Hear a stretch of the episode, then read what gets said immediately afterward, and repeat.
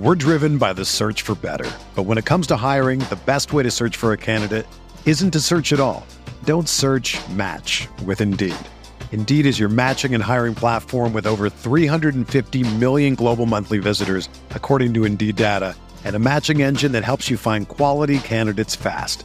Ditch the busy work. Use Indeed for scheduling, screening, and messaging so you can connect with candidates faster.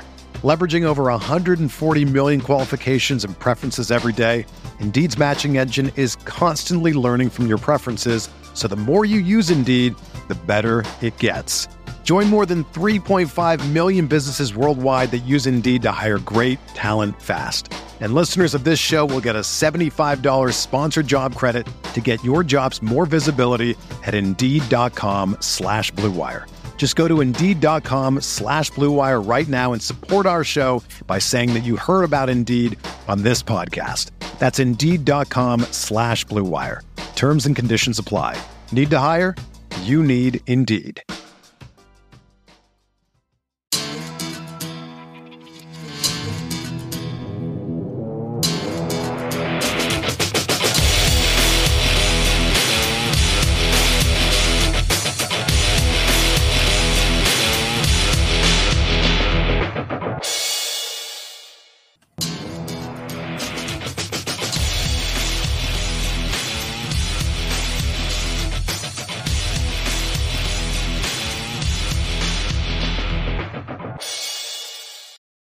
What's up, everybody? Welcome into the Guilty as Charged podcast. We are live in person. we got the Chris Collingsworth slide going on from Tyler. Uh, you know, Tyler and I have known each other for about four years now, and this is the first time that we have met in person. So we're really excited. Got a fun episode planned for you guys today. Uh, Tyler, how you doing, man? I'm doing well. They thought I was here for their dry cleaning or to drop some Chinese food or something, so they almost didn't let me in. But thankfully, you know, Steven recognized me and I got in here. But it's going great. Happy to be here in Newport Beach, and uh, yeah, we'll see how this goes. Yeah, it's gonna be really fun, really interesting. Obviously, we had to do uh, us next to each other instead of separate computers, but it's all good. Uh, Alex, how you doing today, man?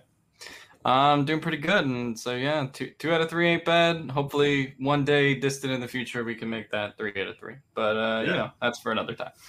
Exactly. So, like I said, uh, we have a fun episode planned for you guys today. We are going to jump right now to an interview with uh, Jeff Duncan, who wrote the Drew Brees and Sean Payton book that I have talked about ad nauseum at this point. So that the audio version of that is going to happen right now, and uh, then after that, we're going to get to some questions that Alex posted on Twitter. So here is Jeff Duncan. Hey guys, welcome back to the Guilty as Charged podcast. Very happy happy to be joined by a very special guest, the uh, the writer of Payton and Brees, the men who built the greatest offense in NFL history. He also writes for the Athletic. Jeff Duncan is here with me. Jeff, thanks for joining me. How are you doing today, man? Steve, I'm doing great, man. Thanks for having me on. I'm excited about uh, our conversation today. I'm very excited as well, and and those who listen to the podcast know that you know I've been reading this book for the last you know couple weeks and uh, talking about it and trying to soak up everything that I can. So really excited to have the author and, and the the brain behind it all and, and talk about this. So before we get into like any of the specifics, where can people find the book and you know like what is what has kind of been the feedback for you since it got published? Well, the easy way to get it, you know, you actually go to my my Twitter handle, probably the easiest way, uh, at Jeff Duncan underscore. I had to put the underscore on the end, Stephen, because some guy's squatting on the at Jeff Duncan uh, account out in California. He never tweets. He just has the Oh. has the handle. Tried to buy it from him, can't get it. So the underscore on the end, but you can get personalized signed copies if you just go to my Twitter account. Uh, kind of a nice way if you want to get one for a gift. If you're a Chargers fan, want to learn more about the offense that Joe Lombardi is going to be bringing in, uh, just reach out to me that way. Or easiest way, just go on Amazon. The Giant, uh, of course, has plenty of them there, and you can order them online. Get it for a couple of days, and the feedback's been great. Uh, just unsolicited the other day, I, I was I was shocked. Uh, Tom Crean, the basketball coach at University of Georgia, of course, was wow. in Indiana. Uh, tweeted out uh, about uh, what a great book it is for leadership and synergy for coaches. I've had a lot of coaches the last few days buy copies that they want to give to their staffs. So I think there's a lot of lessons in the book besides just you know the the Brees Payton angle. Uh, you learn a lot about uh, you know uh, like like Coach said, leadership, synergy, work ethic, a lot of the intangibles that go into uh, not just football, but I think business people would find some yeah. principles and practices in there that they could apply to their workspaces. I always think, you know, in any profession, right, if you're always trying to better yourself, like why not study the brightest minds in other professions and see if you can take some things away from them? So, what was kind of, or, or I guess, when did you know that you had to write a book like this?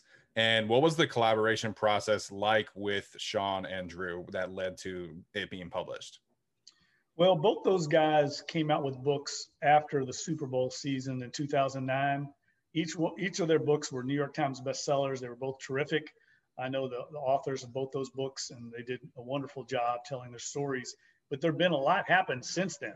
I mean, it's been over a decade right. since the Saints had won a Super Bowl and Drew's star had really taken off. Of course, won all these uh, awards. Uh, you know, broke all these records, and I just became more and more fascinated at the Saints' offensive prowess, how it, it just continued to evolve uh, they continued to kind of rewrite the NFL record book, and it just felt like the time to do it. I knew Drew's career was kind of coming to an end, and it just felt like uh, there was more to be written there as opposed to just the Super Bowl story.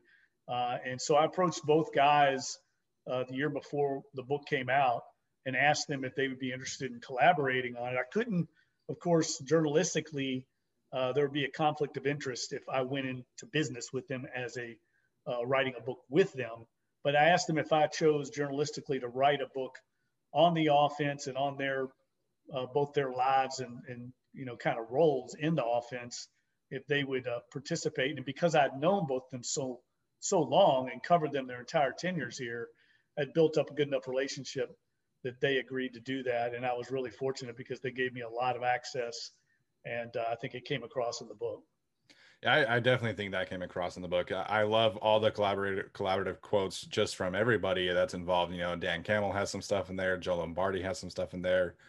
Um, before we get to Lombardi, I kind of want to know, you know, you studied the roots of this offense. You know, for our listeners who you know maybe don't necessarily understand the X's and O's that much, where does Sean Payton get the roots of this offense from and, and kind of how has it evolved over the last 15 years that he's been in New Orleans?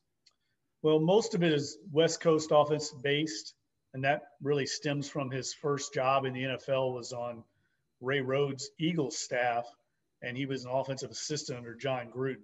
So Jon Gruden is a heavy influence on Sean Payton, uh, X's and O's wise, offensive philosophy is basically rooted in the West Coast system, and you can see a lot of that when you watch the Saints play, and as, as your uh, your audience uh, watch, starts watching the Chargers under Joe Lombardi, I think you'll see a lot of the old West Coast system that dates back to kind of Bill Walsh in mm. those days.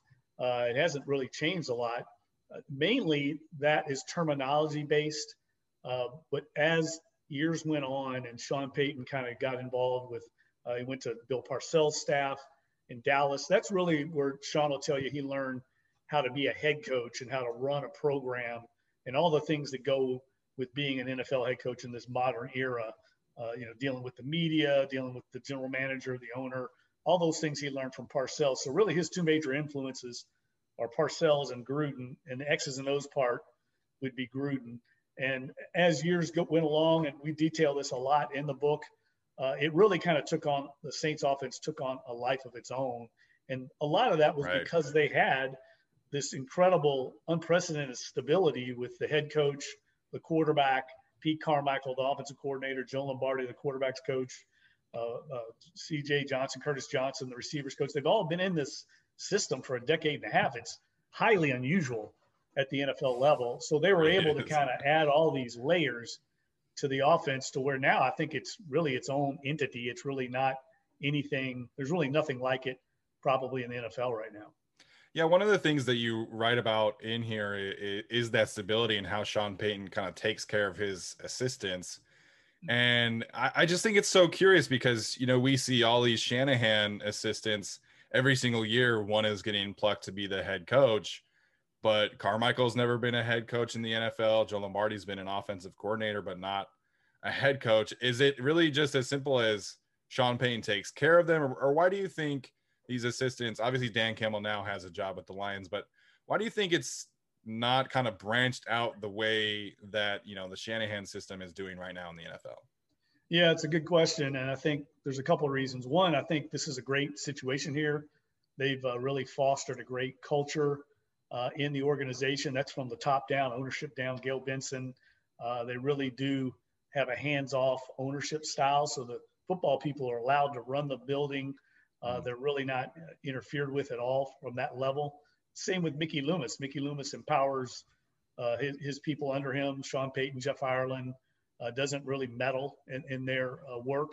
And I think that really uh, is attractive to coaches. And Sean Payton has, I think, over the years, uh, become a very good head coach. He doesn't micromanage as much as he used to. He'll be the first to tell you that. And this is a tremendous place to work. I mean, the, the team's been very successful. New Orleans is a great place to live. And then the other thing is, I think some of the assistants uh, under Sean uh, know what they are. I mean, Pete Carmichael, I don't know if he'll ever be a head coach in the league. I think he's a tremendous coordinator, but I think he understands his strengths and weaknesses and is content with being an offensive coordinator at this level and maybe not being a head coach.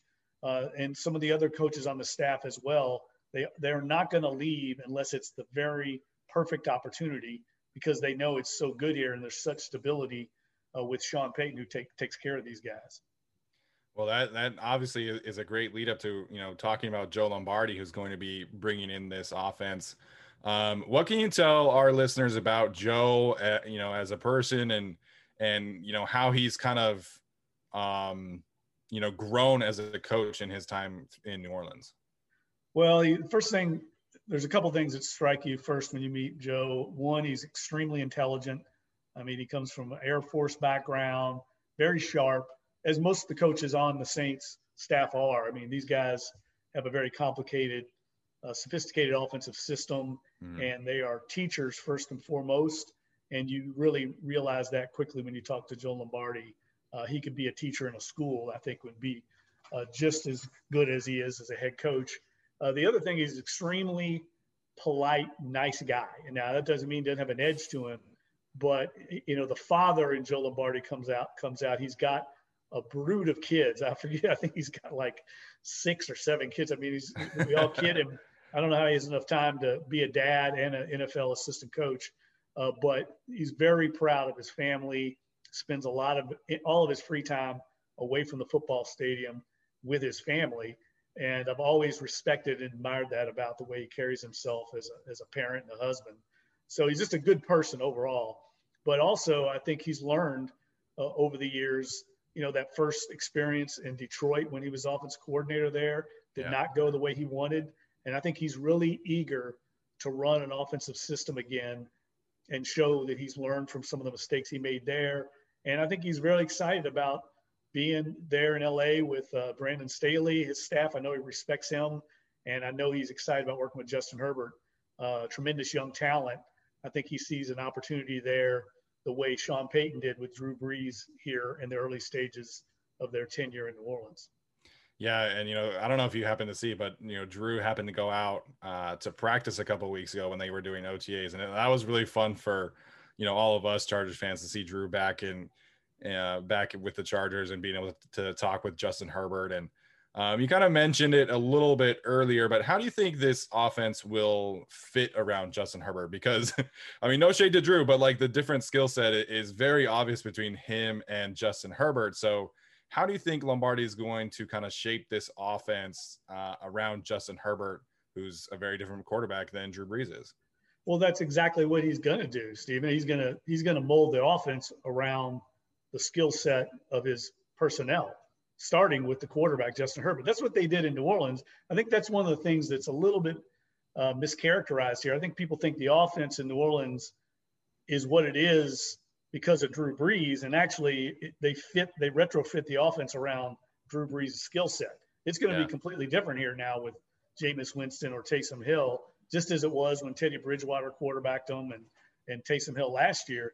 Uh, they that's what good coaches do. I mean, they they they're not going to force a round peg into a square hole to use that tired cliche. So he's going to take his system and run it uh, based around what Justin Herbert does best. And there's going to be a lot of give and take between him and Joe Lombardi, and probably some trial and error there, figuring out what works, what doesn't work. It's probably not going to be perfect right off the bat. It's going to take some time. I mean, this New Orleans offense, if you go back and look at it in 2006, it wasn't dynamic early on. I mean, they were scoring in the 20s. Mm. It took really two full years, 2008, that second half of the 2008 season, where it really started to take off. And then, of course, they won the Super Bowl in 2009. It took a, a good amount of time to figure out the personnel that they wanted and also how best Drew Brees operated in the system and what he liked. And I think there's going to be a little bit of a learning curve uh, in LA as well. But I do think uh, Joe Lombardi is excited about the talent. I mean, if you've got talent like that, there's a lot of good clay to mold. And I think uh, they will figure it out because uh, it starts with the ability at quarterback. And I think it's uh, off the charts with Justin Herbert. I mean, we saw that last year when he came in here. I mean, he mm-hmm. made some plays that everyone in the press box was just like, "Oh my gosh!" I mean, this is this is yeah. a elite elite player, and I think the sky's the limit. Yeah, you know that that New Orleans game for me, I, I feel like it was when things really started to click for Justin uh, in terms of being a consistent playmaker in the league because I think he showed flashes, obviously, the first few games, but I think in New Orleans was his true, like, okay, I can do this on this drive. I can do that on this drive. I can do this on this drive. Um, and that's something that Drew Brees has, has done forever as well, is just be that consistent, you know, quarterback, consistent play caller. Every single week, you knew what you were going to get with him. Is that something that I guess you can improve upon as at the quarterback position? Like, where can Justin Herbert improve upon? You know, obviously his physical skills are, you know, very notable, very obvious, but from a mental standpoint, do you think like how can he improve from a mental standpoint? Is I guess is what I'm asking. Well, I, I think that's where Joe Lombardi can really help him by being around Drew Brees, you know, a first ballot Hall of Famer, seeing how he prepares, and that's something that definitely comes across in the book. I think one of the more fascinating yes. parts of it for me was just seeing how Drew Brees works. I mean, it's extraordinary right. the amount of work he puts in to a given week game plan, and I think uh, again, going back to what we talked about earlier, anyone can learn from that. Uh, anyone in any line of work, students, when you see someone that's achieved at the level Drew Brees has and is still applying himself, not taking shortcuts after all these years and, and success, uh, you know, it's a really good life lesson. And I think those are the kind of principles that uh, Joe Lombardi can convey to Justin. I think it's going to take time to get there. I mean, that stuff doesn't come overnight. But I'll tell you one other thing I wanted to say, though, that I think goes back to your question about how the offense will will will work. I think back to maybe some of your old school listeners, old school Chargers fans will remember when Robert Meacham left yeah. New Orleans and went to went to the Chargers, and it didn't really pan out very well. I talk in the book about that. Why Joe Lombardi is actually the one that that told me the stories about that, and he said the Chargers were trying to make him into a receive like a number one receiver, something mm-hmm. he was not. And in New Orleans, they only had Meacham run certain routes because they knew he couldn't run, he couldn't break down and make cuts into transitions. He had to run these go routes, uh, you know, these over routes and things where he kind of, what he described it to me was like routes where he didn't have to stop and start. Yeah. maybe be more like rounding second on your way to third in baseball. Uh, they knew that that was how he operated best. They never asked him to run any other routes like that. And that's what they do with all the receivers here in New Orleans. Early in camp, all the new receivers, they have them run every route on the route tree over and over. They film it, obviously, at practice, and the offensive coaches watch it, and they figure out what routes fit certain receivers, and then they tailor the offensive system to those receivers, and they'll never ask a receiver to run a route that is not suitable for their talent. And I think the same thing will apply to every other offensive position uh, with the Chargers when Joe Lombardi's there. They're going to figure out which passes Joe uh, Justin Herbert can make, which ones he doesn't feel comfortable yet, and they'll put those into the game plan each week, and those will form the core of the Chargers offense each week, and it'll it'll change week to week depending on the opponent and their weaknesses. Yeah, you know, I, I, definitely had a chuckle reading that little bit about Robert Meacham. Um, you know, obviously as a Chargers fan, I, I, do remember, you know, the good old days when everybody thought that Meacham was going to be, you know, the number one receiver. So it definitely it brought a chuckle to my face, you know, when when I read that little bit about him. Um, you talk about the receivers. Joe Lombardi actually said something that caught a lot of our attention, you know, among Chargers fans is that he seems to think or is planning for Mike Williams to play, you know, the Michael Thomas X position. And when he was hired, all of us just kind of assumed that that would be Keenan Allen, you know, similar skill set, similar build. What does he mean by that? Like, is Mike Williams going to be running those kind of shorter intermediate routes that Michael Thomas does? I know you just said that, you know, the whole thing is, you know, build upon the player's skill sets, but you know, hearing that Mike Williams, who's primarily been a jump ball guy, is going to be their version of Michael Thomas definitely was a, a, curious comment for us. Yeah, I saw those comments and I felt the same way because when I've been out to those joint practices with the Chargers and Saints the last few years, I mean, Keenan Allen just jumps off the field. Yeah. I mean, his talent, uh, he's every bit as talented, I think, as, as Mike Thomas in running those routes. He's such a precise route runner great hands, competitive. Uh, he would seem to me the exact version of Mike right. Thomas out there. But I don't know if that's him trying to boost up maybe psychologically Mike Williams to mm. get him involved and understand that they want him to play a big role. I could see him running some of the intermediate routes that Thomas excelled at, but Thomas's bread and butter here were these slant routes, these short, you know, these dig routes, things where he can use his frame and his incredible hands. He's got just vice like hands, same way Keenan Allen does. And those, as you know, in the NFL, separation might be three feet to get open yeah. against these tremendous athletes at, at cornerback. So you're going to have to make a lot of competitive catches. And maybe that's what he means because Williams does have a big frame that mm-hmm. they can use that uh, skill set and that body type uh, on some of these short routes. But I'm thinking Williams is going to be Justin Herbert's big play guy. That's what I think. So it may yeah maybe he's planting a seed that uh, psychologically, because he, he is prone to that. That's one thing Joe Lombardi does. He plays a lot of mind games in a positive way through some of his media comments. I think just planting a seed with his players. Well, that's that's good to know. I think all of us were like, "Wait, what?" um, but you know, yeah. it's let been it, great learning let about. It, let it play out in practice. I think I think it'll play differently uh, once they get on the practice field. It'll be interesting to see. Yeah, and we were talking beforehand about the dead period. And I think everybody's kind of just over analyzing everything yep. right now. So uh, training camp's a few weeks away. So hopefully we'll be able to, um, you know, get our eyeballs on this team and see how everything works. And I'm so excited to see, you know, how everything pans out with this team because I think with Philip Rivers there was always just it maybe was a little different tweaks here and there, but the system was never completely overhauled like it's going to be with you know Brandon Staley and Joe Lombardi. So very very excited um, about that. So, Jeff, this has been great. I hope our, our, listeners have been able to learn a lot. I certainly have. What do you have coming up? Obviously, training camp is coming up in a few weeks. So, what do you have? What can uh, our listeners look out for you, and uh, where can they find your your information at? Well, look, I'm, I'm getting ready to start training camp as well. I'm switching jobs. Actually, I'm going back to the Times Picayune here in New Orleans, mm. which is where I worked for 20 years.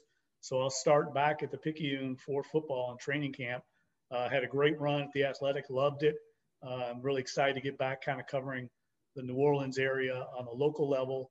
So I start back there, uh, starting in, in in hellish Louisiana heat for training camp. I mean, I loved Stephen. We three years the Saints went up to West Virginia for camp uh, in Green the Greenbrier Hotel in White Sulphur Springs. It was such a nice break from the heat down here. Literally, so I'm, I'm Team Greenbrier, man. I'd love to go back, but uh, I'll be out in Metairie at the uh, at the Stalag, uh, sweating my tail off at, at, practice. But I'm excited about it. So, uh, yeah, anybody can reach out to me if they want to get a copy of the book. If not, uh, you can order one at Amazon. I also think there's a lot more things in there you'll learn about the offense, about how they're going to incorporate all five, you know, skill position players in almost every offensive play, yeah. and a lot of stuff on the blocking schemes and how they protect the quarterback. There's a lot of X's and O details in there. I think people will find fascinating. Yeah, I mean, obviously, if if we had the time, we, you know, we could talk for you know an, an hour about this book. But you know, definitely don't want to give away all the secrets. So definitely Chargers fans, go check that out. Again, that's Payton and Brees, the men who built the greatest offense in NFL history, written by Jeff Duncan. Jeff, thank you so much. Have a good one. Yeah, thanks for having me on. Appreciate it.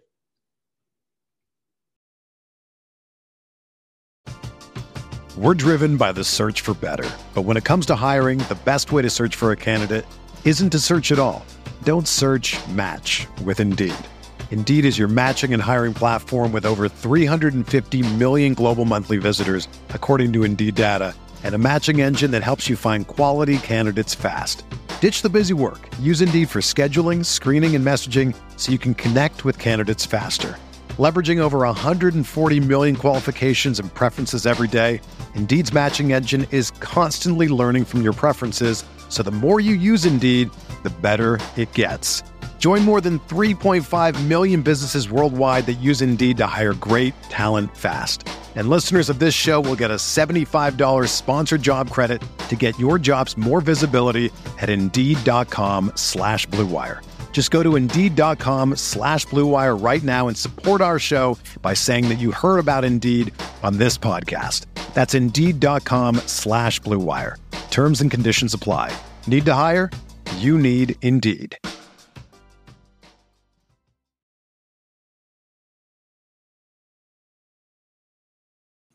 All right, so let's get to these questions. We're really excited about all these questions. There was uh, quite a few that I'm particularly interested in. Um, the first one is coming from Bold Brett, a friend of the podcast, who obviously has helped us out with a lot of these YouTube graphics and things like that. Um, he wants to know can Brandon Staley's scheme cover up the lack of depth when the starters inevitably get hurt? So, Alex, we'll start with you on that one. Uh, what are your thoughts here? I, think that it, it can potentially um, cover up is maybe the wrong term. I think it can lessen the effects of it. Um, but yeah, it, look, at the end of the day, if Michael Davis or Derwin James or a lot of those high end starters go down, uh, you are asking for a lot anyway, and then it's probably not going to be good. But I do think if, say, you know, can they survive a week or two without Uchenna Nwosu? Maybe, right? Can they survive a week or two without, you know, maybe Chris Harris if he were to get injured? I think so. Um, but again, any injury to really the high tier starters uh, at every level of the defense, and I, I, don't really think you can cover it up. But again, I think Staley's scheme can kind of lessen the impact of it. Yeah, I think the Chargers will do the best they can. If they lose guys, that's fine. That's not fine, but like I think Staley can do the best with what he has. But at the end of the day, the, just the lack of talent is there, is not there. The lack of talent is there. So they're not going to be able to work together. Gosh, it's so weird sitting next to a person who just looked at me. It's really creepy. but um, can they cover it up? No. Can they do without some players? No. But they'll do the best they can. And if anyone can do it, it's Staley. Yeah, I think to there's some extent of this, right? Like losing Joey Bosa, Derwin James is obviously going to be very difficult. But if you have a couple of games without Asante Samuel Jr. or Chris Harris, I think that's much more manageable. Um, you know, we've talked about the depth of the linebacker. I think that's the spot that you can kind of mix things up a little bit. I I don't know how much you lose uh, if Drue Tranquill is out and you're starting Kyzir White, for example. So I think that in particular is a position where they can uh, cover some things up. Um, Next question from Trevor Black. Who is starting outside corner week one? I think he means specifically opposite of Michael Davis. Yeah. Um, obviously, I think most people kind of assume that's going to be the case. So, Tyler, who do you think is uh, going to start opposite of Michael Davis starting week one? You gave me the tough one. Uh, Asante Samuel Jr. Next question. I I would think it's going to be Asante Samuel Jr. Um, unless we see maybe some signs in the preseason of him not looking great, but I don't think that's going to happen to me.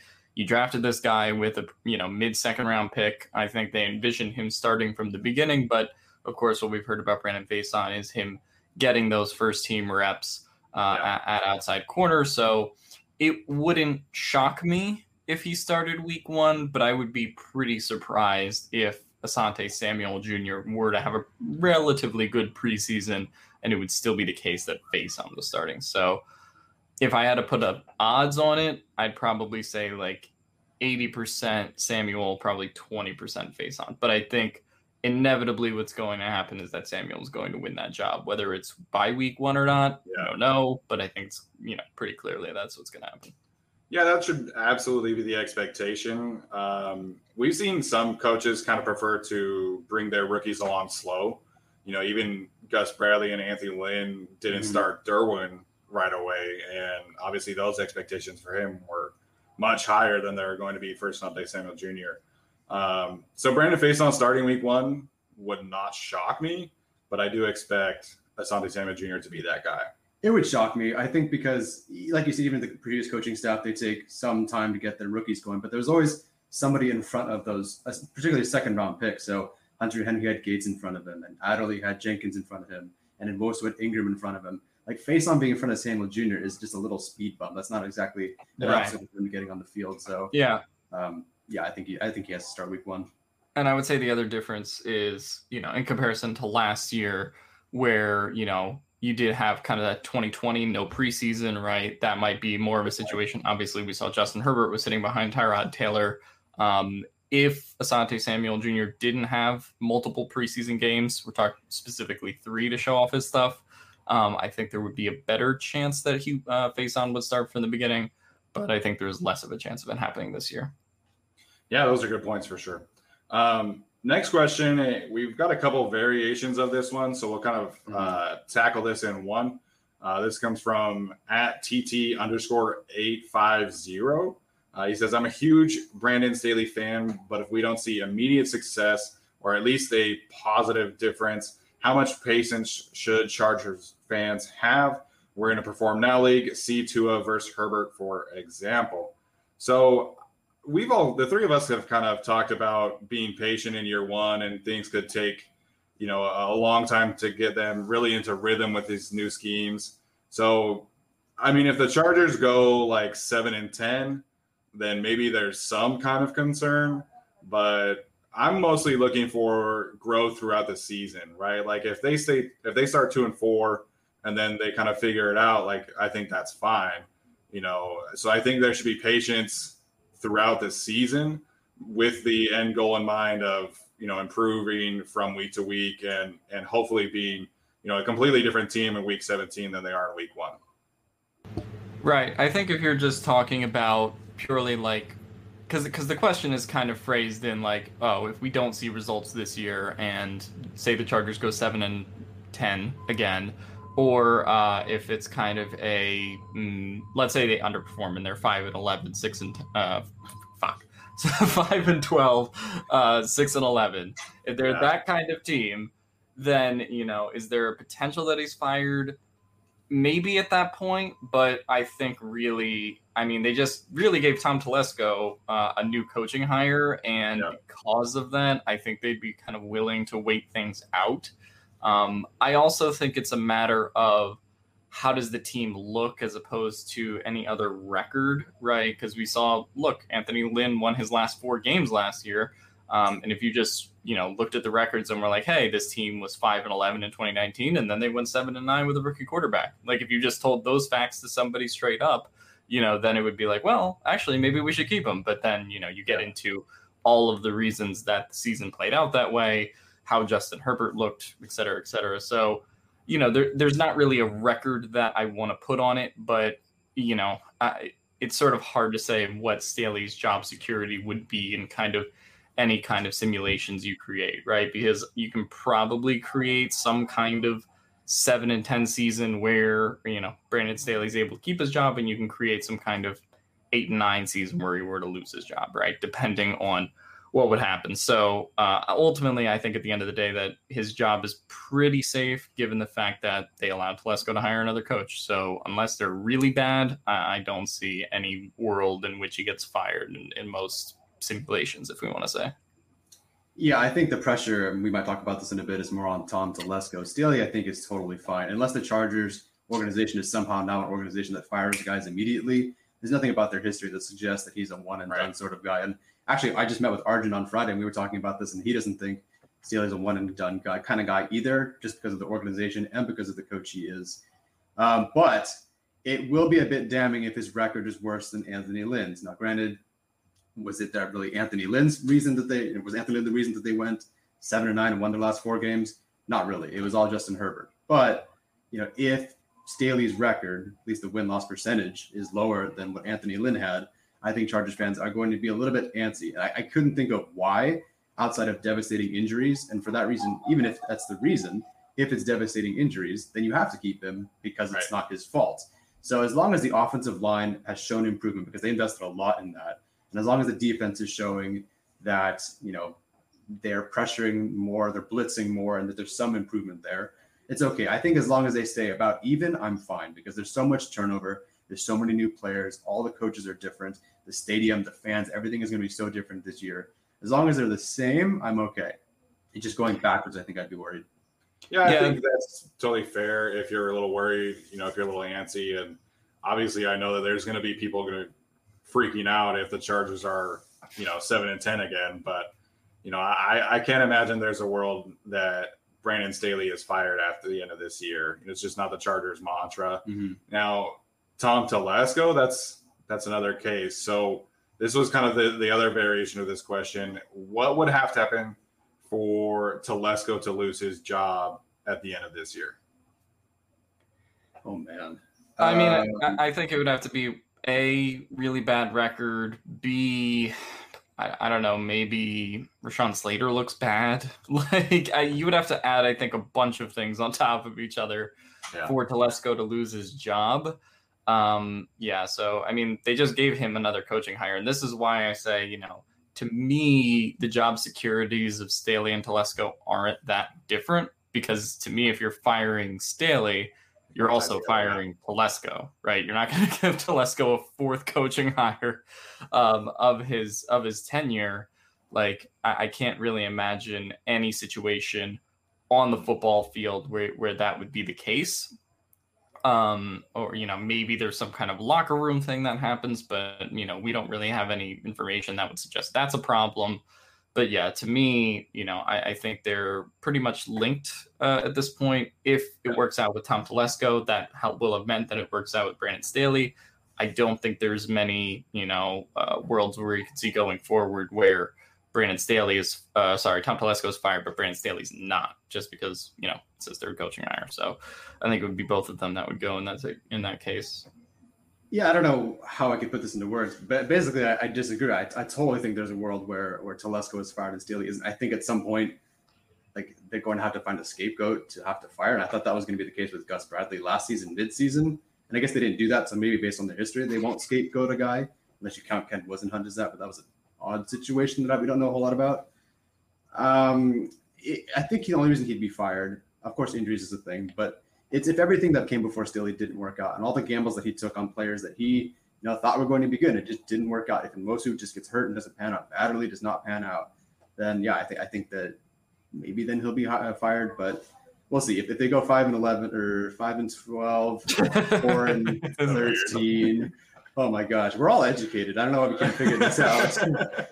um, I don't know. I think at some point they're going to have to look for some sort of answers because I don't know. It, it, also depends on how much they think that Staley is running the show now versus Telesco. If they think and if the organization knows that Staley is actually really doing all these moves, and a lot of what we've seen is because Staley has so much power and they really don't need Telesco and they can get rid of him anyway and still maintain kind of the same direction of the organization, then maybe then there's a guy that works better with Staley. But that's that's really all I can think of. Yeah, those are those are fair points. I I think it would take like some kind of disaster season for Telesco to be fired. I think like Alex has kind of talked about, you know, him and Staley are kind of tied together. And also like finding Justin Herbert yeah, is, right. is something that typically gives GMs, you know, a larger window and, and some more career longevity. So we'll see. I, I think it would take a couple seasons of underperforming for Telesco to be fired. The, um, the only kind of reason that I, I say that they're tied together is, you know, even if you're saying like, okay, Brandon Staley has the power in that organization, you know, like in Tyler's hypothetical, do you then want to bring in a GM who's really not a GM for Brandon Staley, yeah. right? Or somebody like that, that that GM job becomes less attractive. Um, I don't tend to think that's the case. I think Tom Telesco is the guy making the moves, obviously with input from Brandon Staley. Um, but yeah, to me, and this is just the process of hiring a new GM. Most new GMs, when they come to a job, they want to hire a coach too, right? Which is why a lot of organizations clean house. There are exceptions to that rule, eh, eh, you know, all the time in, the NFL or the NBA. But to me, um, if you're firing the GM, then I think it's it's got to be clean house at that point. But that's just kind of my viewpoint on it. Yeah, that's a great point, Alex. So our next question is from at I'm that dude 619. He wants to know about Emeka Egbule and if we think he can be a surprise player for the Chargers this year. Um, it would have to take an injury. Like I, I yeah. think he's shown very minimal flashes where I'm okay with him as like the fifth pass rusher on the team. But if Bosa and Nwosu and Fackrell and Rumph are all healthy, like those are the four guys that are going to be rushing the passer more often. I, I just think that until someone goes down in front of him, he's going to be a special teams guy, and right, like that's important. The Chargers mm-hmm. need players like him to to kind of take that next step as a special teams player. And if he's able to really show positive signs there, then you know he'll stay on the field, he'll stay on the roster. But as a pass rusher, like it's going to take an injury, probably two injuries, for him to get on the field and to take meaningful snaps for this team. Right. I mean, there's a difference between him making the roster, which we've talked about, and him being a true breakout player. Yeah. Um, you know, I, I think there's a chance he makes the roster, although I think we predicted that he wouldn't in our roster predictions episode. But there is a world where I think they say, okay, you know, hey, we are not super comfortable with our edge depth and we'd like to have a fifth guy. Um, you know, I think that can be Egbule, and in that case, he will get some playing time. Um, but yeah, I, I I don't really see any potential for breakout season, particularly just because in that scenario, even he's like the fourth, fifth pass rusher as opposed to you know someone whose position is linebacker, but you know he's not really going to be playing linebacker. We just have to be as a pass rusher. Yeah, no, I completely agree with you guys. He's either going to be the fifth pass rusher or he's going to be surprised because he stepped onto the field because of injuries. Otherwise, like we're either going to not see it coming or he's just we're going to exactly see what's going to happen, which is he doesn't step onto the field much. I'm pretty sure he has like 40 pass rush reps in the last two seasons, which is fine. Like they had plenty of edge rushers, but then they bring in, they signed a free agent with the intention of, of sort of starting or at least being in the rotation. And then they signed a guy, or excuse me, they drafted a guy who they, in terms of draft position, was ahead of where Egbule was drafted two years ago. And it's their guy. So yeah. if he's a surprise, great. Like he had a really nice performance against the Saints, three pressures on 17 pass rushes, but otherwise, that's about it. Like, that's kind of it. And I, that's cool. Like if you're a great special teams contributor, that's no problem. I appreciate that. We all need that. The Chargers need that, but that's kind of it. Yeah, absolutely. But I'm excited to see what that uh, edge rusher group, you know, looks like, right? Because we talked about, you know, the depth kind of being a concern, and, and so we've got to see someone really kind of step up. Maybe Egbule can kind of beat out. it's all good. The little table here is a little wobbly. Um, so maybe maybe Egbule is able to beat out Chris Rumph for this year for some uh, you know like ten pass rush snaps a game. We'll have to see. All right, so God, sorry. Well, we had lost connection there for a little bit. You know, adventures of being truly live for once. Um, we'll get to our next question here from Vic Bolt J. He wants to know what we are more excited to watch this season: the offense, defense, or special teams. Tell me why and tell me the player that you will be watching the most in that position group. So he also says a shout out to his diehard Bolt Club fan. Um, so yeah, big shout out to them. Tyler, we'll uh, get back to your answer here. uh, what what are you saying here? Uh, it's not special teams, so I'm more excited to watch the offensive line, which I know Steven's going to agree with me on because the Chargers have not had a good offensive line pretty much since I've been a fan of the Chargers. And so I'd like to see them have a decent one. I don't know, like that means like, oh, they had an offensive line, they're really good when they had LT and McNeill and all those guys. Like, I wasn't a huge fan back then, so sorry, I wasn't like the biggest fan. So I haven't seen like a really good one. Yeah. I like the Chargers. As soon as my fandom started, the offensive line sucked. You can blame me. um, so yeah, offensive line would be great, and of course Derwin James on defense. Yeah. Go ahead, Alex.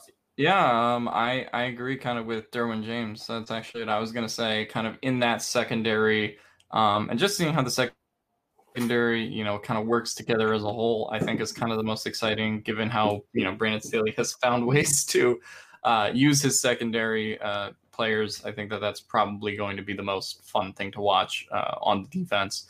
Like on offense, I think offensive line would be fun, and obviously, me and Tyler will be paying intense attention to the kicking battle. Uh, but I think that that will mostly, uh, you know, take place over the course of the preseason. So I say offensive line, probably the offense. I would say secondary, specifically Derwin James for the defense.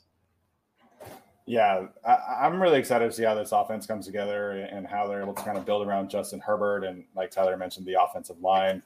But I think for this team to really, you know, reach that true ceiling, you know, Derwin and Joey Bosa have to play, you know, an extended amount of time together. Like, you know, I think the offense has enough talent to kind of, you know, overcome an injury between those two and, you know, be an above average team. But for this team to reach its ultimate goal, like Derwin and Joey Bosa have to stay on the field. So I think that kind of has to be the answer by default. uh, but we'll see. Um, concerning the offensive line, Drew Doms wants to know what's the ceiling of this offensive line? Best case scenario, could they be a top five offensive line realistically? So um, Seth Walder of ESPN uh, came out with an article projecting, you know, the pass block win rates for all these teams. And you know he projected the Chargers to finish 22nd, which would obviously be a massive upgrade over last season when they were 31st.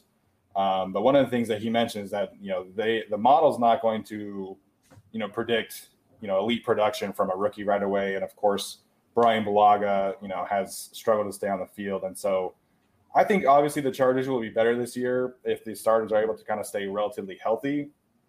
I personally think the ceiling is maybe like top 10 because I, I think they'll have, you know, if Rashawn Slater plays at his ceiling, they'll have two above average to potentially like high level Pro Bowl players in Slater and Linsley. You know, I, I think Bulaga's kind of past the point of being a Pro Bowl level player, but he can definitely be above average. So, best case scenario is maybe like top 10. Um, and then next year, if they want to, they can you know definitely get like a, another high level guard, potentially move on from Bulaga, get another high level tackle.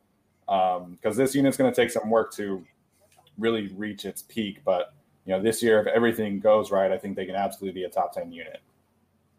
Um, I'll say that I think they're more top fifteen as the ceiling. Uh, I think they can definitely kind of be in there top five is a bit of an unrealistic expectation after yeah. one year. Um, right. I, you know, I think that's something that you know, two three years down the road, right? If Slater's playing at a high level and you have Linsley plus you know replacement for Bulaga, high level guard, right? You can kind of uh, you know imagine them in that kind of tier.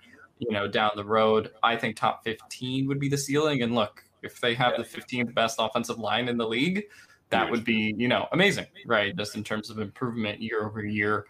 They haven't had a top 15 offensive line in probably the last decade.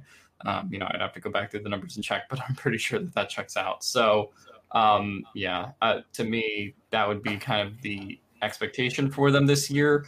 Um, well, I should say maybe as an expectation, I think they should be, you know, like, you know, if they were top 20, I think that that would be fine. Uh, you know, or as you said, that ESPN projection had them at around 22. If they're somewhere between 22 and 15, I think that's great. If they're actually, you know, towards the 15 or maybe, you know, really cracking that top 15, that would be, you know, the ceiling. Yeah, any, any return towards the average, towards the mean of the offensive line is completely fine with me. It's what we say about the special teams. And if they go from 32nd to first, great. But if they go from 32nd to 20th, that's yeah. great too. Best case scenario, I agree. Top 10 is best case scenario. Top 15 is completely fine with me. That would, I mean, the organization's going the right direction and the moves generally panned out. Yeah, so I, I, wrote an article for LAFB about this because you know I was just kind of curious to see if there had been any units that had really, hmm. you know, undergone the kind of, you know, nuclear option that the Chargers have undergone this season. Um, and, and, one kind of parallel is you know the Houston Texans um, in 2018. Great. Yeah, well, in terms of the offensive line, it was fine, right? Like in 2018, the Texans had you know, the 31st ranked offensive line. They had five players who were pretty much, you know, um, below league average, similar to the Chargers. And then that offseason, they drafted Tytus Howard in the first round. They drafted a guard, Max Scharping, in the second round, and then they traded for Laremy Tunsil. So there's there's definitely some parallels there. Um, and in terms of like Pro Football Focus, they went from you know the 31st to I think like the 12th, if I'm not mistaken. I have to go back hmm. and check. So, like, there is some kind of precedence for an, a team undergoing this kind of nuclear option and improving. Um, but top five, definitely not. It, that's definitely not realistic. Good pull, Stephen. Thank you. You're welcome. High five. yes. First in person high five between me and Tyler right there on camera. Um, all right, let's get to our next question here from Liam.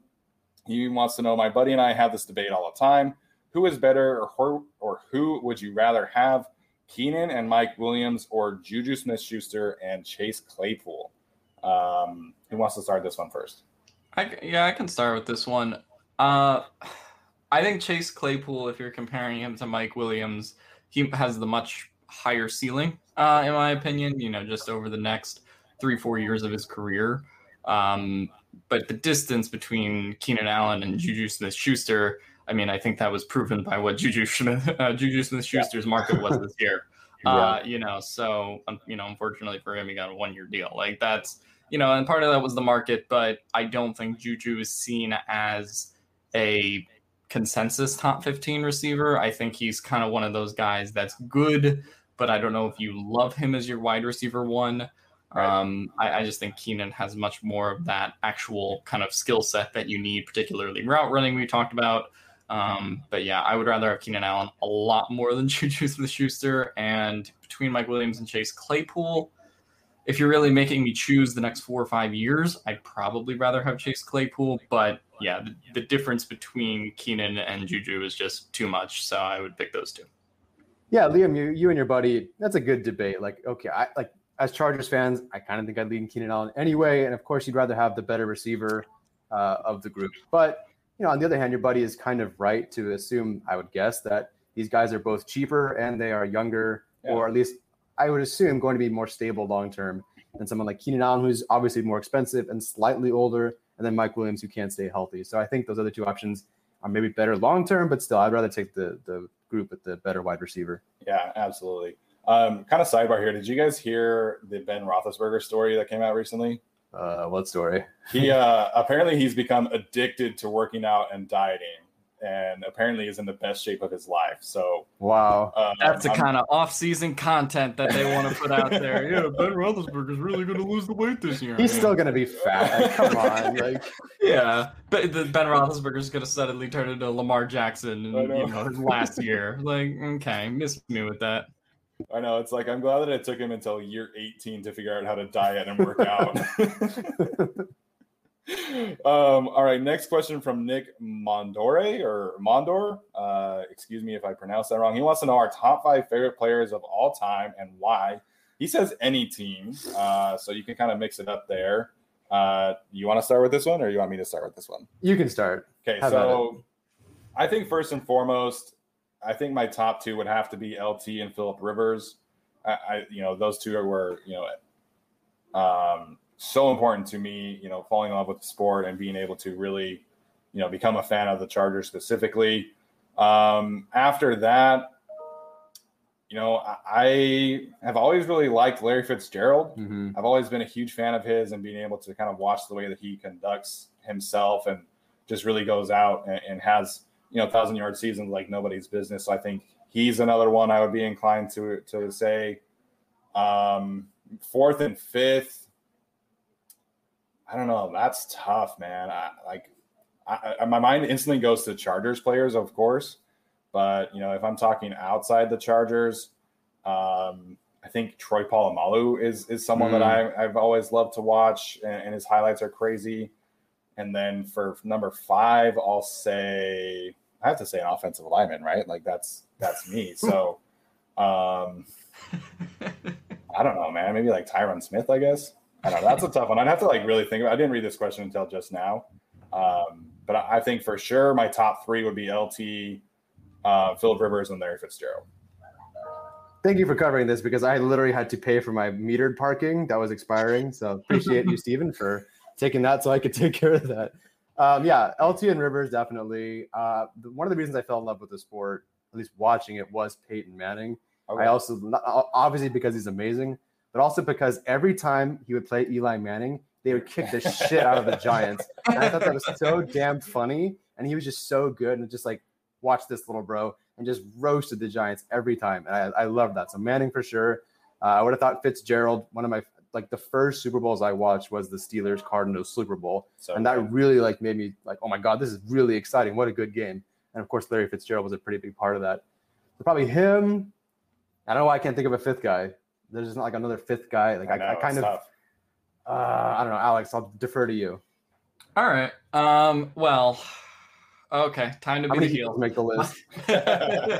My number one is Brian Dawkins. Um, I think That's he's just. Yeah. one of the most fun Eagles players of all time. Uh, easily my favorite Eagle, and you know just the energy he brought out every weekend. Like I, I thought it was funny. Just you know, he's the only person ever to have left the Eagles as a star uh, and been not booed uh, coming back. you know, when he was with the Broncos.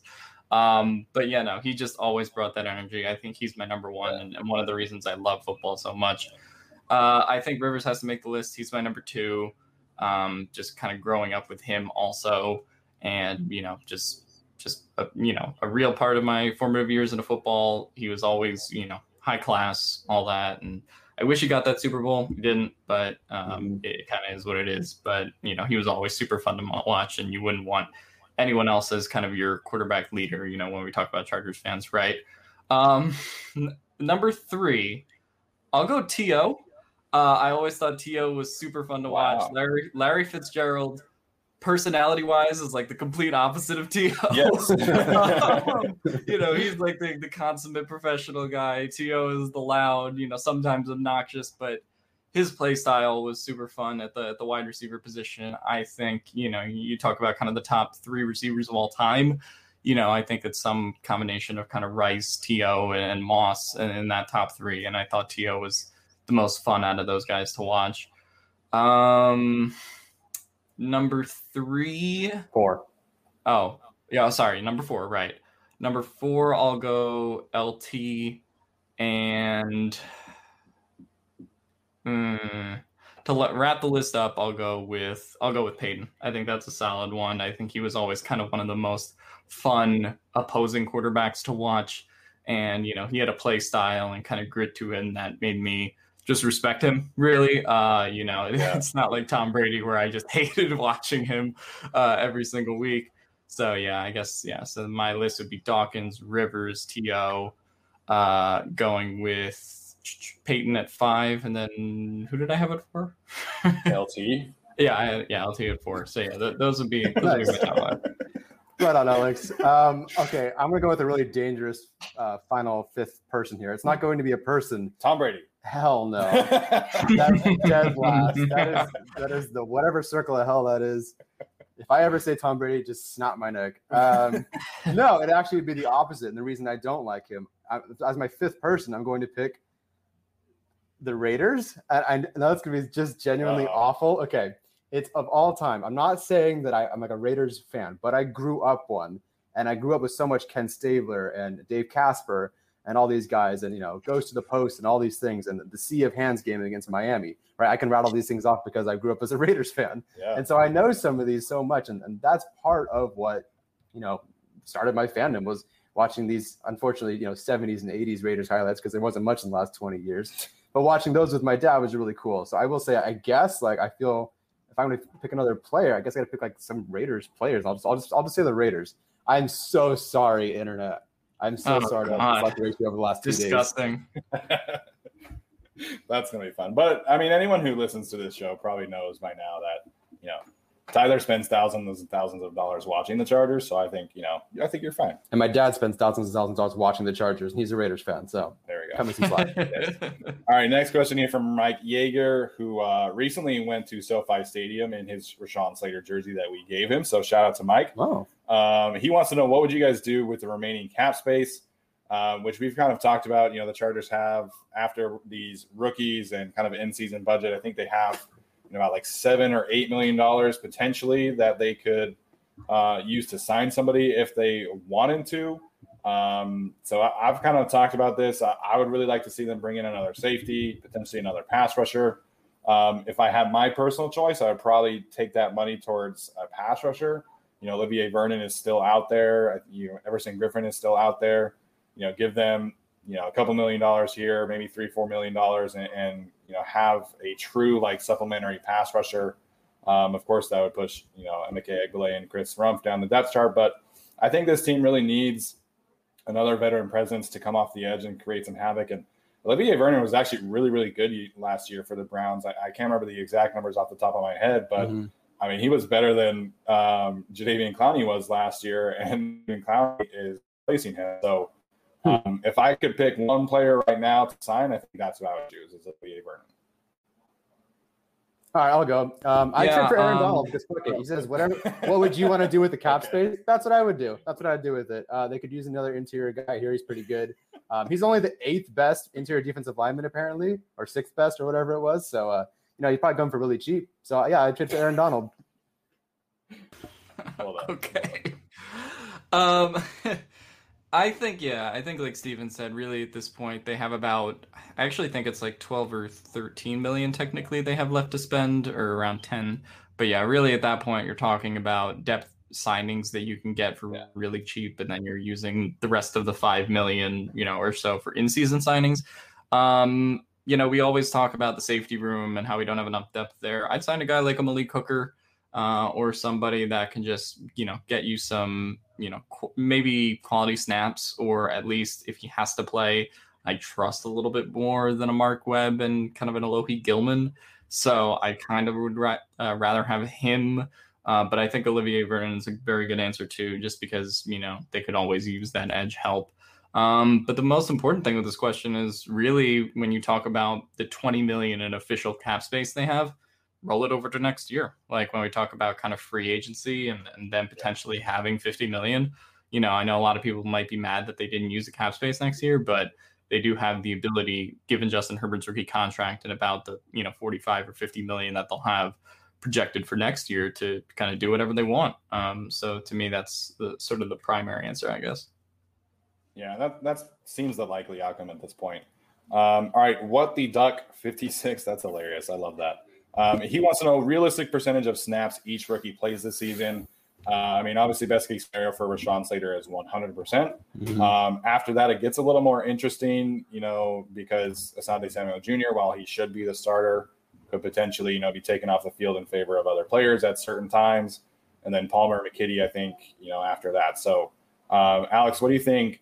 You know, I, I it, it's tough to say like exactly, but what kind of range of outcomes are you think are you thinking for? uh, some of these rookie players for the Chargers. Yeah, I mean Slater should be 100%. Uh, that's what you would hope for. Uh, aside from him, is Samuel Jr. I mean, if he was really starting from week one at the outside, I mean, he has to play high 80s, you know, to 100% yeah. throughout the whole season. Now, if he were to get benched or something, that would change. But, you know, if he's starting from week one, I expect that to be 85 to 100% about. Um, and then going down the list, you have Palmer. Uh, I believe Tyron Johnson, I just looked this up before the show when I saw this question, but Tyron Johnson had about 22% snaps last year. So you assume that'll go up for Tyron, and Jalen Guyton was something around like 15 to 20%. Um, so that'll go up for him. So Palmer Palmer's kind of tough. Um, I think you could say maybe around 15% of the snaps for him, potentially more if he breaks out. But the wide receiver room, unless there's an injury, does have you know a lot of guys that need to get the ball. So I would say probably 15 for him. Um, McKitty is going to need to play a little bit more. I'd say 20 to 25, somewhere around there, just because they'll need him as a blocker. Um, and then, yeah, at, at, that point, past that fourth round, or no, that was the second pick in the third. Um, Rumph will have to play some snaps, uh, so that'll probably be uh, I guess fifteen percent. You know, you can probably you know chuck him in there as one of those guys, and going down the list more. Who is oh Brenden Jaimes would be you know fifth round. Um, I could see him getting snaps in some games. I guess if a guy gets injured, or you know, in the unlikely event he does steal the opening job from Abuji, as we talked about. I think that's pretty unlikely though. So I'll say like somewhere between zero and 10, just as like, oh, he has to come in for a couple snaps here and there. Um, and then you're really, yeah, you're talking about Niemann at that point. You're talking about Mark Webb. You're talking about um, Larry Rountree. Uh, all those guys, all all those guys will get some snaps. Um, particularly, Nick Yeah. Niemann will get a bunch of special team snaps. I think we expect Larry Rountree also getting special team snaps. And in terms of an offensive percentage, probably I don't know somewhere between zero and ten. Again, like we're we've kind of been saying. Uh, and then Mark Webb, I actually wouldn't be shocked if Mark Webb had to play a little bit more um, than those two guys, just because the safety room is a little more thin. So you know maybe you could say fifteen percent for him. But yeah, I other after really the fourth round is when it kind of starts to tail off in terms of the percentages these guys are going to be playing. In the interest of not doing that entire list again, I'll just say that I agree that Mark Webb is probably the guy who sees potentially the most snaps of the ones that are after the first two picks. Um, like I think you said, Palmer made twenty something, you know, but like McKitty thirty something. But you know, Webb, I think the only reason he hits the field is because of injuries, and that's probably going to happen. And so I, I think he'll play the most snaps just because of that. Um, could be Rountree. Does anyone remember how, how much how many snaps Kelley played last season? Uh, in the Mm. first little bit, it was a lot, Significant. obviously, but I think Well, overall in the yeah. season, I probably guess like twenty percent. Uh, I'll look He it up. but and yeah. Uh, I mean, I, I, can don't look think he it up played last like five games, right? For. I no, I think I. I, I think he had four healthy scratches total, but I think he played a little bit in the Chiefs game, the second Okay. one. Um, so yeah, I just looked it up. Jo- actually, Joshua Kelley played 25% of the offensive snaps uh, and 23% of the special team snaps. Um, obviously, we know how that went, but yeah, so it, about 25% of the offensive snaps. Um, Justin Jackson, 16%. Uh, Austin Ekeler, obviously 35, was injured for a couple games. So yeah, those were the top three from last year in the running back room. Um, really, the only thing that I'm going to say differently, I, I think Brenden Jaimes probably ends up closer to like 2025. Just Hmm. like Could he's going to have to make a start or two. Yeah. and you know, you know that's that's 160 snaps right there if he makes two starts. Mhm. Um, so that's really the only thing that I think is going to be different. Um, all right, last question here, and again, thank you guys so much for asking these. Um, you know, thanks for being able to watch our uh, impromptu in-person episode. Hopefully, the connection was was okay. Um, last question from Bolt underscore Bo. Which team in the NFL has the ugliest jerseys? So um, that's a really interesting question. I think, like, as a whole, I think every team kind of has at least one good look, in my opinion. My least favorite aspect of any uniform in the NFL are the Patriots shoulder stripes that just have like, there's no reason to have Yeah. them Yeah. and they just like end like right here on the shoulder. They don't like continue all the way around the armpit. So that is my least favorite feature of an NFL uniform. So I I guess that's my answer. The Patriots and their ugly, wonky shoulder stripes. um, yeah, I mean the Jaguars are pretty ugly. Um, Yeah, like yeah. I, they have revamped it, but they used to have that like ugly golden black helmet that they Yeah. did for a while during That the was like half and half, right? Yeah, during the Bortles era, that was weird. They did correct that, and like The Bortles era. yeah, teal and black. teal and black looks okay i think in in some instances um but i don't know like I, I think there's a lot of teams actually that could kind of use a refresher. Like i've actually not loved the cardinals jerseys. I think that they just kind of look plain. Um the jaguars are sort of in that. Carolina i always thought kind of looked ugly. Um other than that i think they all look pretty okay but i would say those are kind of my bottom three. Um, but yeah, so yeah, I would say Arizona, Jacksonville, and Carolina just all kind of look lame to me. I, I don't know how you can't pick the Browns. It's literally they're, they're called the Browns, and they they just look like a jack lantern and a turd had a baby, and it's like, what what are you doing here? And it's just there's nothing. It's just this orange on their helmet, and like that's it. They're just like some kid was like, I don't know, orange, and like you made like your Wii character, and it's like I don't know, this this works, right? This is different colors, and so that's that's ugly. Uh, the Rams white bone whatever with Oh, like a yeah. speed dating name tag. That was horrendous. Um, I think they've updated that. I don't know. They're supposed to. They're like changing So their. they have they still do they're still doing the bone, but they are Uh-huh. now introducing a actual white jersey, which is apparently a modern throwback. And Yeah. Okay. So I don't know. It's weird. All right. Well, th- there it is. Um, I don't know. How do you feel about the Eagles jerseys, Alex? Yeah, they, I mean, they've always looked pretty good. Uh, I, I like them the most. I want them to bring Kelly Green back, which Kelly Green prob- needs to come back. Mhm. probably will help them with the ha- uh, the helmet rule being changed. Um, apparently, they're still rolling with the black alternates, but I, I've always liked them. Um, I know there's a whole debate about whether midnight green should be the color in the Eagles, you know, kind of fan base, but I always thought it looks pretty good. Um, yeah, I would say actually the Rams are pretty bad. Um, you know what? They are just- very bad. I, I Yeah. don't know if I would put them bottom one as like the worst, but you know, the only thing that I've said is like I don't understand why they just refuse to use the throwbacks now. Like Oh, they were in. Los Angeles, they were in Los Angeles using them for the Super Bowl when they got there, and then they just decided to completely throw that jersey out. And now they brought back this weird kind of throwback, new updated look that they're using with the white one, like Stephen mentioned. Um, so I don't know. It's it's a weird kind of thing. I I, I don't think they should have ever ch- changed their jerseys, or if they did update them, at least keep the Yeah. keep the throwback in the rotation. I mean, I, I like their royal blues. My my complaint, my biggest complaint about them, like Tyler said, is the weird like name tag thing, and then Yeah. the glossy numbers is very like Yeah. European soccer esque, Mm. which I don't love. But I think the royal blues and the all whites that they have now kind of not overcompensate, but I, I think it kind of takes them out of the running of ugliest uniforms. Um, you know, a couple months ago, I probably would have said the Bengals would be in this conversation too. Oh yeah. Their orange and black ones were just awful, but I really like the tweaks that they made. You know, I'm if you follow me on Twitter, I've kind of become a uniform snob thanks to the Chargers, but um, you know, I really like the way that the Browns and the Bengals have updated because their uniforms now they're really cohesive, they're really simple, bold outlines. And so while the color scheme is not like my favorite, you know, I at least I kind of I know what's going on and it's not, you know, a ton of question marks and European soccer numbers. Yeah, I thought I thought the Browns jerseys looked better than the kind of the ones they had for like the last decade. Yeah. Um, because they really made them look uh, back to the way they did in like the 07 kind of Browns teams. Um, you know, that sort of era. Uh, and yeah, then they had the color rush, which I think is a much uh, better look than some of their other jerseys.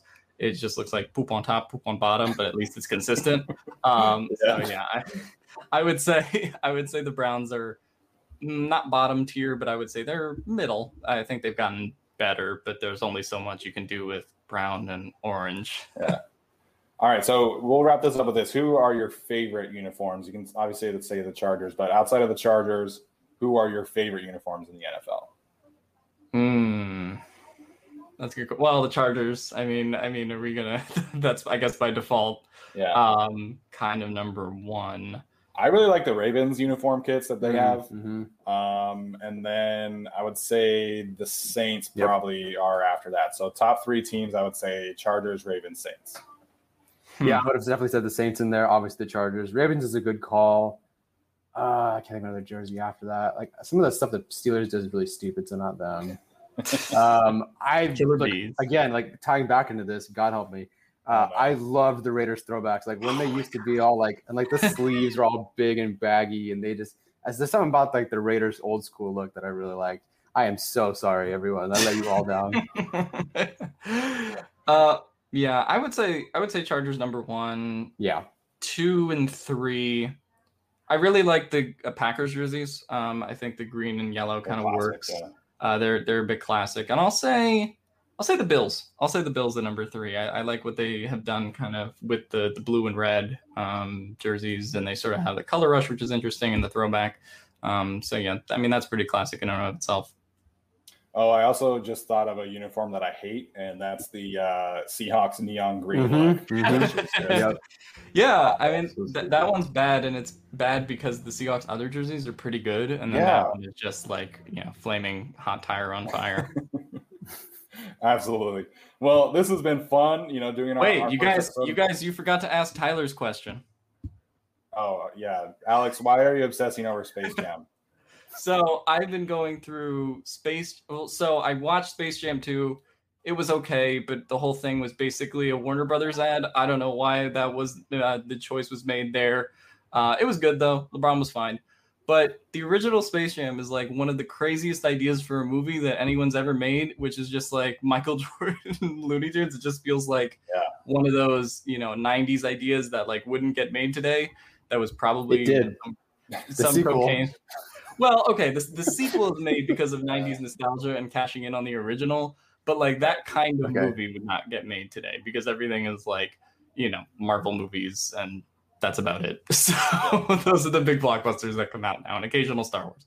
Um, but yeah, so uh, no, I mean, it's one of the movies from my childhood that I really like. Uh, I did think the original was better than two.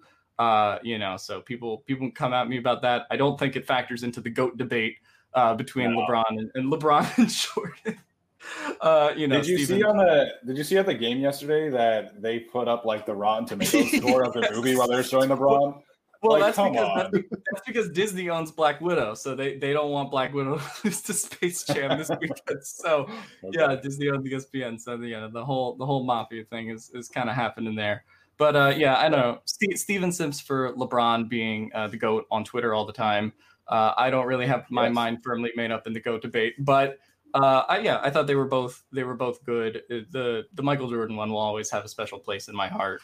But uh, yeah, so that's why I've been obsessed. And I was disappointed that in the new one they did not play the original Space Jam theme uh, with the Quad City DJs. Uh, that is why it went down from an eight to a seven for me. So, uh, you know, LeBron, you got you should have made that decision executively.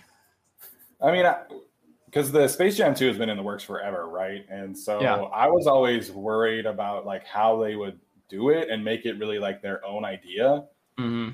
So, are you gonna watch it? No, Okay, So I so haven't seen the first one either. yeah, so they they kind of take it in like the video game direction. Um, so I I kind of Smart. like the way that they set it up. I thought it was pretty unique and creative. Um, you know, the soundtracks, like I thought the soundtrack for the Space Jam 2 was fine. Um, I loved the little like wrap off with the pig. And I thought that part was hilarious. Um, Wait, did he get through it? yeah, yeah. Does he really? um, even better though, someone uh, interlaced the rap battle from Eight Mile and replaced it with a video of the pig rapping, which I thought was hilarious. Um, but yeah, the soundtrack from the original was just so so good. So like, I guess if you're asking me to compare, like that would kind of give the edge to the original. Um, but it was fine. I mean, like people are so cynical about movies like this nowadays. Yeah, It's cheesy, it's corny. It's like, well, yeah, It's- it's, it's- made it's a for movie. kids. it's a a movie kids about movie. how either LeBron James or Michael Jordan has to go to Toon World to play a basketball game against aliens. Like, Right. It's supposed to be that way. Um, but yeah, no, I, I, yeah, Space Jam 2 was fine. Um, but yeah, I, I always kind of like the original one a little bit better. I did, I did like what they did in this one with the uh Michael Jordan cameo. I thought that was funny. That I saw. Uh, yeah, so that that was a good one. I because I actually thought he was going to come out, and you know, but I'm not going to get into spoilers. But uh, yeah, that was that was pretty fun. Yeah, I mean, overall, this one was like a little more funny, a little more lighthearted, but you know, you're paying to go see a cheesy, corny child's movie. Like it is what it is. Like people are trashing them on Rotten Tomatoes, and I'm like, if you're going in there expecting some kind of like, you know, award-winning movie, like you're gonna be disappointed. Like just go sit there and have fun. Like that's what it's about. Right. Um, all right. Well, this has been an awesome experience. A little bit of a rocky start getting things set up, but you know, we had a good time in person. And uh, thank you guys for tuning in. Thanks for the questions. Uh, as always, make sure and subscribe to our YouTube channel, like the videos, comment to us, let us know what kind of terrible takes or good takes that you, we have, um, and make sure and leave us a rating review. Gee, I wonder which one's the terrible take. Yeah. I wonder who you're referencing there, Well, you, you kind of dug yourself in a hole there. Okay. uh, yeah, man. But thank you guys for tuning in. Uh, we are officially 10 days away from training camp. Um, Tyler and I are, are going to meet up next weekend for that as well. So come see us um, most likely on Saturday, the 31st, when uh, that's kind of seems like the big day of training camp. Obviously, it opens up on Wednesday, uh, but we will be there that weekend. So come say hi, and uh, we will see you guys next time. That's all, folks. Peace. Nice.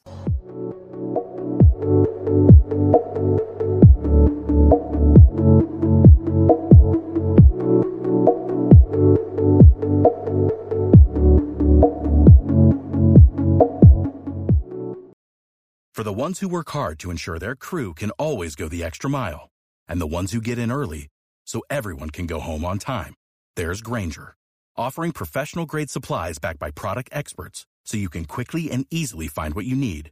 Plus, you can count on access to a committed team ready to go the extra mile for you. Call, clickgranger.com, or just stop by. Grainger, for the ones who get it done.